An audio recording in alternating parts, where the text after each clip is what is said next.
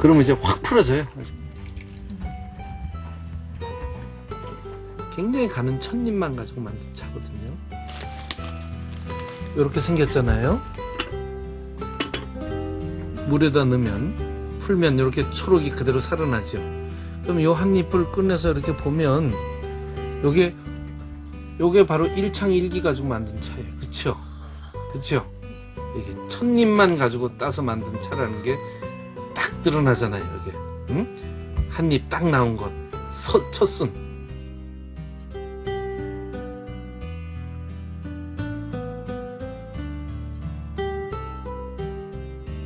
독일로 만든 정갈한 찻잔에 담겨 있는 차는 그 모습만으로도 왠지 편안함이 전해집니다. 한때 차는 돈이 많이 드는 고급 문화였는데요. 일반 서민이 즐기기에는 그 과정 또한 복잡하고 느긋하게 즐길 수 있는 여유도 없었습니다. 한때 선비들만 즐길 수 있었다는 차의 매력은 무엇일까요? 차를 조금만 들여다본다면 그 매력은 거부할 수 없을 만큼 크고 깊다는 것을 알 수 있습니다. 아까 이제 담으니까. 이렇게 하면, 이 차에서 색깔이 있잖아요. 그러면 이제 차를 일단 색으로 마시는 거예요. 눈으로 마시고, 응? 눈으로 마신 다음에 요거를 문양배에다 따라요. 이렇게 문양배에다 따른 다음에 요거는 이제 향기 맡는 잔이에요.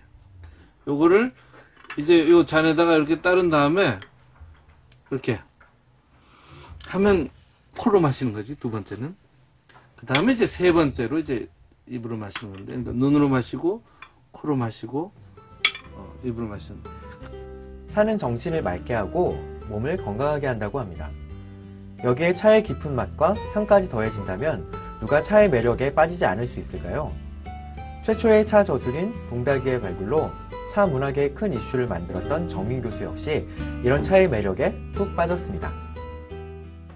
이 책은 음, 조선 후기 18세기에서 19세기에 이르는 시기에 우리 조선의 차문화에 대해서 전반적으로 한번 어, 살펴본 어, 그런 내용의 예, 책입니다. 사실 우리 조선에서도 차문화가 정말 아름다운 꽃을 피웠던 그런 시기가 어, 있었습니다. 그래서 그런 그 흥성하고 은성했던 그 시절에 한 시절의 문화가 어, 이책 속에서 조금 되살아날 수 있었으면 하는 바람으로 어, 이 책을 한번 써보았습니다. 좀 차가 편하게 접근할 수 있었으면 좋겠는데 요즘 뭐 차짜리 뭐 이런 거 하는 거 보면 달의 예절 이런 거 너무 복잡하니까 차 하면 일단 골치 아프고 뭔가 마실 때 이거 어떻게 마셔야 돼요 하는 뭐 그런 강박관념 같은 것도 있고 그거는 저건 차 하시는 분들이 좀 애를 써서 차 문화에 대한 바람직한 방향 같은 거 그다음에 일반들이 좀 이렇게 잘 접근할 수 있도록 좀 해주는 것들은 이제 차인들이 노력해야 되는 문제죠.